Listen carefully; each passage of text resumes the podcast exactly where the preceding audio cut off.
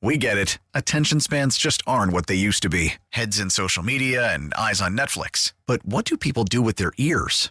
Well, for one, they're listening to audio. Americans spend 4.4 hours with audio every day. Oh, and you want the proof? Well, you just sat through this ad that's now approaching 30 seconds. What could you say to a potential customer in 30 seconds? Let Audacy put together a media plan tailor made for your unique marketing needs. Advertise with Audacy. Visit ads.audacy.com. It's Sal Capaccio. I make a special carpaccio for your exes. Ooh, now that sounds really good. Oh, you like? Hey, get away! Get away from my wife with that! What's the matter, Carpaccio no good? What? What do you do now? They don't like a Carpaccio. They like carpaccio. On WGR, I make a carpaccio for you. Sports Radio 550.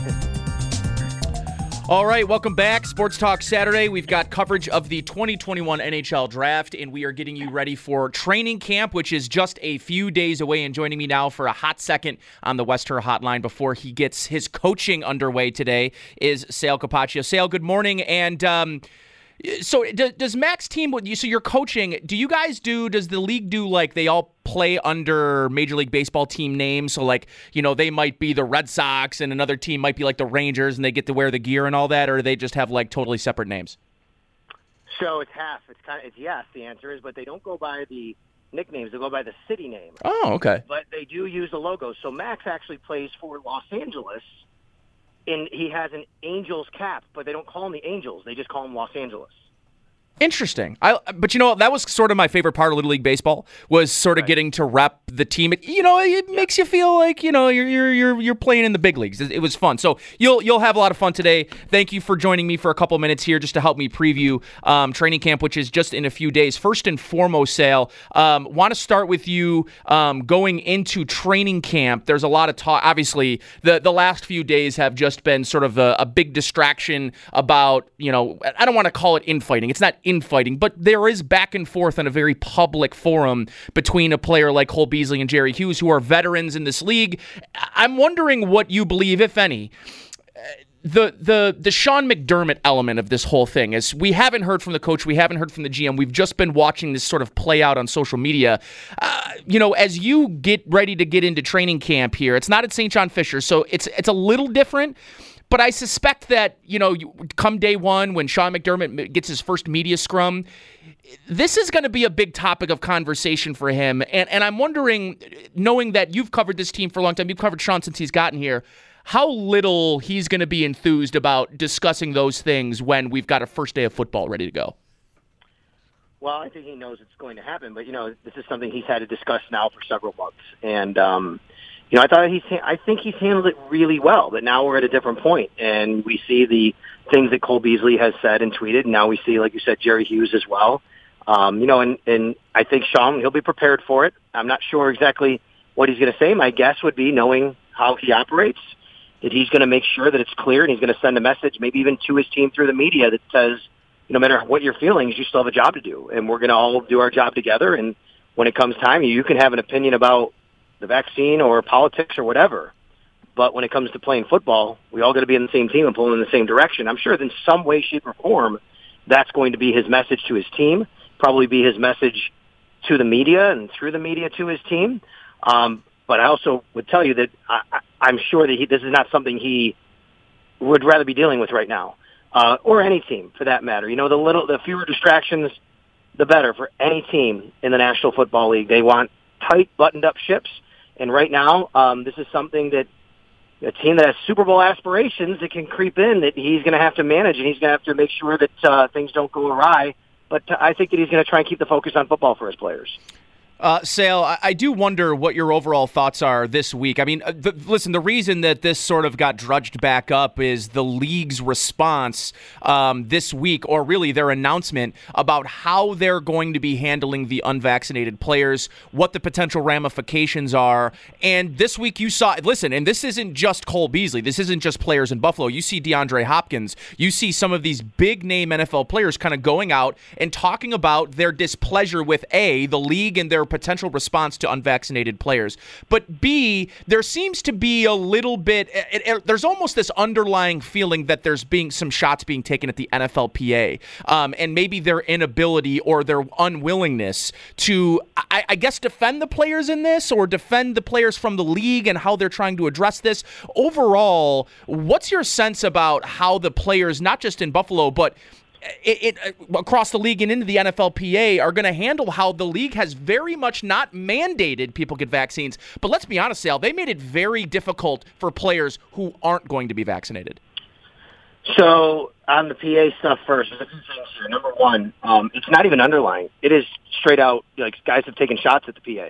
Um, Cole Beasley did when he wrote his thing uh, a couple months ago. Uh, we've had other players come out and basically blast them, and their issue is that the NFLPA is it's a union. A union is supposed to protect the rights of all of its members, and they feel many of these guys feel that um, they are not doing that. That they're only protecting a certain um, a certain group, uh, the group that you know is fine with getting vaccinated or whatever. You know, so that's where that frustration is coming from, and that's right. Now we talk about the NFL has they they they're walking a fine line here, but they have a lot of lawyers, and I'm sure they went through everything they can and can't do without actually mandating the vaccine. They haven't mandated it, but they basically made it super duper tough on you if you don't want to get it, and that's their right. And it's funny when a lot of those protocols came out the other day. I had people telling me, "Ah, wait till the NFLPA sees this."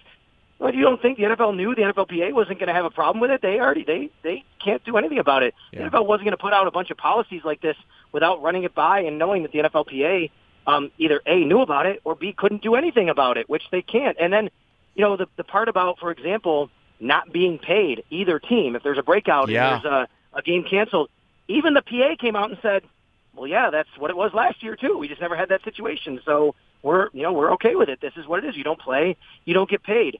So yeah, this is, um, this is the NFL basically doing everything, going all the way to the edge of the cliff, doing everything possible they can without actually mandating it.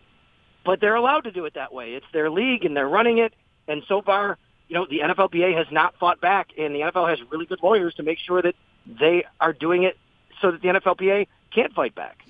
Sal, let's uh, transition a little bit and, and talk a little bit of football, in particular training camp this week. There are several position battles. I think we've all been hyper analyzing since what? I mean, April, since the draft, since we knew um, who the Bills were going to be adding to the roster from a rookie perspective. What do you think is the most intriguing, you know, training camp battle? Is it that left guard position? Is it cornerback two? Is it the running back position? Because I, I do think that I think a lot of people have sort of been focusing in on who's going to be the lead back, and and I'm not sure that's necessarily the right way to look at the running back situation because I think everyone's going to get a level of carries, and what the lead back in this offense really gets volume wise is going to be an interesting thing to see and how that plays out this year. But like, is there a position one more than another? Maybe you're you're you're you're really zoning in on, and and and as we move closer to training camp.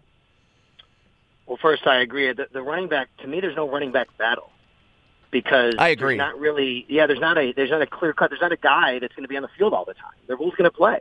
So what's the battle really? You know, what I mean, the battle might be if Matt Breida can unseat one of these guys or something like that. There might be a battle there, but there's no running. There's no running back one battle because there's not going to be a true running back one in this offense, basically. Um, so I don't see it that way. Um, I, I think cornerback two is super intriguing because of what we all, we've all seen from Dane Jackson. I, we want to see in preseason and training camp can Dane Jackson unseat Levi Wallace. Levi Wallace has had um, every contender come his way, and he's still holding the belt, right? I mean, like he he just he comes up and he holds it over his head that he he knocks down and wins and stays and keeps his uh, his intercontinental title basically every single time. And here comes Dane Jackson now. He's the next challenger. Can he take it away from him? Can he even, you know, rotate? The the the I, I, this isn't a starting spot, but the one that I'm super interested about is at safety three. Mm. Um, if if Micah Hyde or Jordan Poyer miss any time, who's playing? Because it was Dean Marlowe who did a great job. He's gone. He's in Detroit. Now they don't miss a lot of time. We know that, but it's possible they could.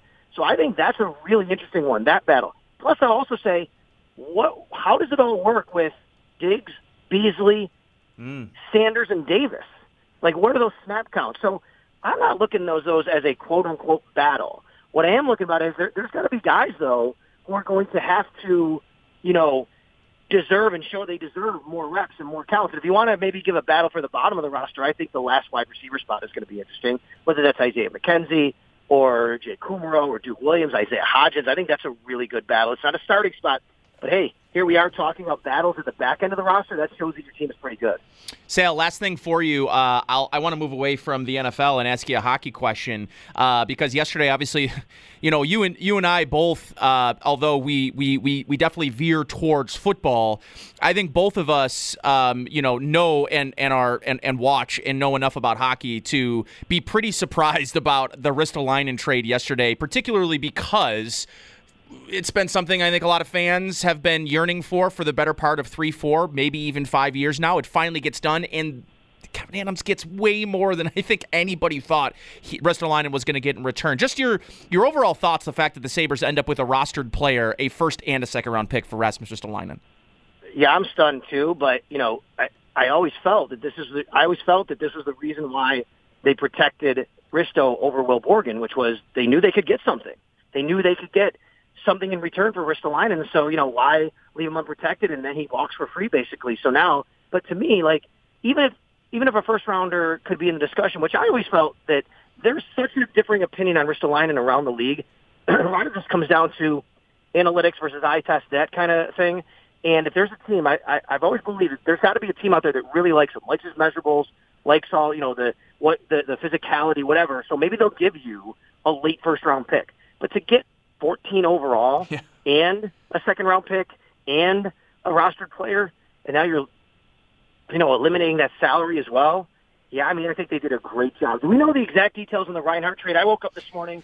I had a flag football game I couldn't see. I know. Not- um, I know the goalie was involved. Yeah, I know the not yet. coming. Devon Levi and potentially a first round pick next year. I mean, that, the only thing that I've seen that has been widely reported is just the Devon Levi part of it. But other than that, There has um, there has no been some nothing. Talk, there is, has been some talk. It could be a potential uh, rostered forward as well. Uh, but we haven't really had a. Cl- it's it's interesting, Sal, that the trade came down from you know the Dregers and the Friedmans of the world, and yet we still don't have the actual details Yeah. of, of the move. So we will uh, we will be bringing it to everyone that's listening as soon as that information is made available to us. And Paul Hamilton will be along for the way as well today, as long as as well as Brayton. So Sal, thank you so much for jumping on, helping me preview a little bit of training camp as we get closer and closer to that. We'll be uh, looking forward to your work and your coverage of training camp, and uh, enjoy your game today. And uh, we'll talk soon, my friend. Thank you, and I want to say um, best of luck to Owen Parker today, Bulldog's son. Um, Yes. it would be amazing. It would be amazing. Oh yeah, to see and hear his name called amongst the NHL draftees. It would be pretty special to uh, see that. And, um, you know, I know he's on the radar, so to speak. So, you know, we'll see if that happens. So I just want to throw out best of luck. You know, he's got a lot of, a lot of people that would, that would be a really, really Absolutely. great story for all of us in Buffalo and especially WGR. yeah, I it'd would, be great. I would It'd love it if it happened while we were here on the show as well watching. It Mm-hmm. would be awesome. All right, Sal, thank you so Thanks, much, guys. man. Enjoy.